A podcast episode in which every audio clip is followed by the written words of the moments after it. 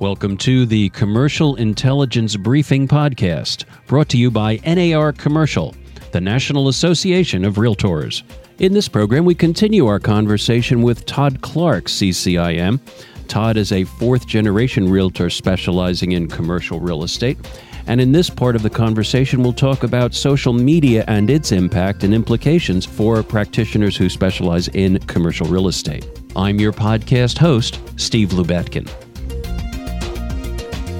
Todd Clarke is an award winning international CCIM instructor who's authored and taught courses around the globe to thousands of students. His courses are energetic, dynamic, and focused on adding value to the clients. And Todd is also recognized as a technology expert. He's had success taking the leading edge in technology and applying it in commercial real estate. Todd has also won numerous awards for teaching, marketing, and for volunteering. He was the founder of the Commercial Association of Realtors in New Mexico. He's also a past president of the New Mexico CCIM chapter and served in a number of volunteer positions within the CCIM Institute.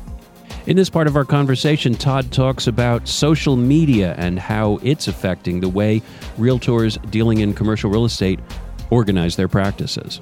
Todd, in our last conversation, we touched briefly on the concept of the changing office space, the need for more Wi Fi, the need for more collaborative environments. We didn't get into the specifics of the social media and its role in commercial real estate. Uh, talk a little bit about how, how you see social networks playing a role in commercial real estate going forward. About a year ago, I was teaching a class in Tokyo and the students, you know, obviously we had a language barrier, and I'd say a third of them were very fluent in, in English, and and two thirds, another third were, you know, somewhat knowledgeable of English but felt uncomfortable articulating any questions they had in that, and then a, a third of them depended entirely on the translator. So early on in the class, you know, we have this language barrier, we have this cultural barrier, and I wanted to see if I could break this down, and so I suggested to everybody, hey, let's connect on Facebook and Facebook and Google have some great tools where I was able to translate fairly real time and questions they might feel difficult for loss of face and Asian cultural values articulating in front of a large group of people to the sensei or the instructor, they were very comfortable posting to their group of friends.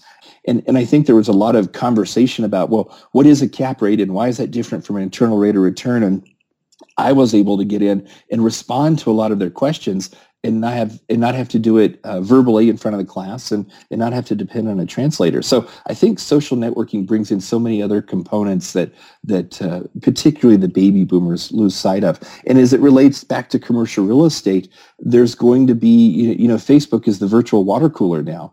And uh, you know, LinkedIn people spend about five minutes a week on it, unless they're looking for a job, and then they'll spend a lot more time. But on Facebook, they're spending an hour a day uh, talking to each other, looking and seeing what their friends and, and clients are, are, are talking about.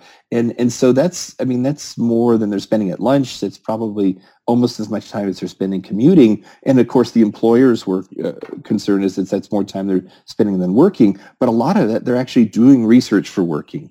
Uh, there's some fabulous tools out there like TweetDeck that once you get your clients into silos, you can go in and say, I want to hear what everybody who's interested in investment, apartment, commercial real estate today is talking about. All of my clients, give me the top 10 hashtags or meta tags or indexed code words and, and it'll pull up. Here's, here's the consensus of what we're seeing, which from an employer standpoint, if I'm a qualifying broker of a company, uh, that's the direction my, my newsletter ought to be taking and and I think that's another change that uh, really hasn't hit home is how fast all of this is moving. The the Gen Y folks they recently did a survey of college campuses and asked them how much how much time do you spend doing this and how much time do you spend doing that. And when they totaled it all up, it came up to about 28 hours a day.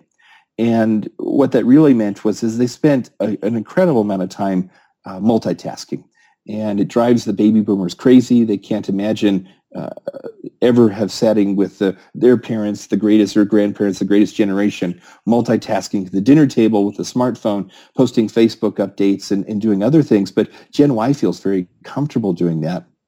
So we need to acknowledge that trend and employers i think are really trying to adapt to that and and it's one of the i think the key selling points of the technology social networking class we do for nar is that we spend a lot of time talking about those generational differences how the the gen y folks they're the video game generation and they need that constant feedback. Hey high score you're doing great here's some more coins continue to the next level which the baby boomers are much more um, reserved about. And, and so the baby boomers will have to adopt this generation because they're going to be managing them to tell them, hey, this is okay and you're doing good and keep on this path or give them that kind of constant feedback. And they've seen surveys over and over again. If you can't do this, the Gen Y folks, they get bored. They, they don't expect to have a job for a lifetime. They expect to have a job for years and that it'll do something for their resume. And in fact, if, if you look at you know, how they view their values, uh, it is so interesting how they define themselves. Um, and, and, so we can talk about that a little bit later. Um, what are some of the things, Todd? I mean, Facebook and Twitter are obvious, uh, currently popular social network tools that people are using, and they figured out ways to use them more effectively for business. And you mentioned LinkedIn. What are some of the other technology trends you think are going to have a, a role in this, particularly as it relates to commercial real estate going forward? Well, I think the biggest one is probably green. And uh, you can put an audience to sleep pretty quickly out of green. Uh, most realtors, commercial realtors, uh, when you when you start talking about it, they can't make that transition to well, yeah, you know, holistically, philosophically, I get it. We need to do it. I'm recycling at home, but I can't get my building landlord to commit you know millions or tens of millions of dollars to redo their facility to make that work. Nor can I see how to, how there's money in it. But I think the building landlords are starting to come around and say, well, in addition to the increasing efficiencies, this generation is totally focused on this. Um, and they are a whole lot more likely, the millennials or Gen Y, to focus on um, global issues on Facebook than they are to, to do local civic issues. And uh, that, that really, I think, has a big, a big impact on what we're going to see in, in commercial real estate. And then also this, this desire for this communal space. Uh, they they don't want to be broken up in cubicles and and be Facebooking alone. They much rather be working on projects. And I think that's probably the next evolution of what we're going to see, um, which Microsoft gave a very valiant attempt at doing through SharePoint, is this ability to work together as projects virtually. But you, you know, there's a, a lot of SharePoint that's cumbersome. Uh, it's not very exciting, and and it's just another tool you have to use. Whereas Facebook's almost you know, actually an operating system platform that just sits under underneath what they're doing.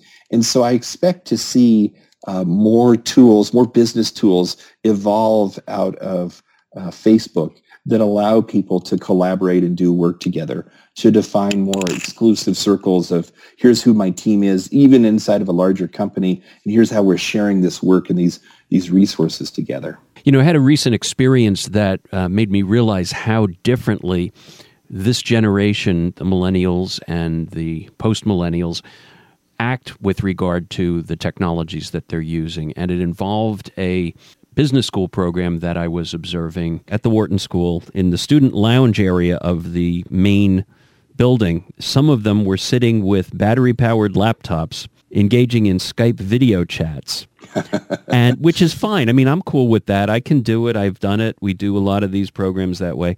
But the idea of picking up the laptop as they walk from one side of the room to the other to get a cup of coffee or something and continuing to have the chat with the person on the screen. Yes. And it was just like totally natural to them. Uh, like you, you know, I'm I'm I'm sandwiched between these two generations. But I think the the comparable analogy is is when you're traveling and you see that executive go into the restroom with his Bluetooth headset on and he's still talking. Right, right, um, right. And, and, it's the same kind of, oh, wait a minute, did you think about the social implications of that? Well, well, no, they didn't think about it at all because they've gotten very used to doing it. Well, Todd, it sounds like we have um, some adjustments to make as we get prepared for the social media world. Thanks for joining us on the NAR Commercial Intelligence Briefing Podcast.